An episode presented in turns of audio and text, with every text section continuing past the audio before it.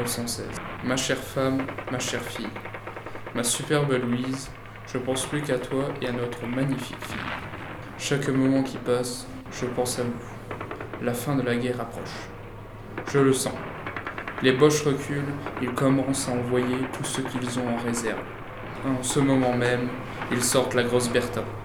Les conditions de vie sont déplorables. À chaque tir de barrage, la première ligne explose. Nos poilus se font ensevelir et gazer avant chaque assaut. Les sifflements des balles de la mitrailleuse Bosch nous terrifient. Et les hommes sont blessés par les Rosalie.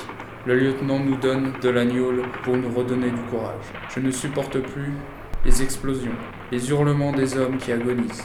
Ils nous sapent le moral, c'est la fin, je le sens. Le lieutenant nous demande de nous préparer avant l'assaut avec sa phrase. Baïonnette au canon! En avant!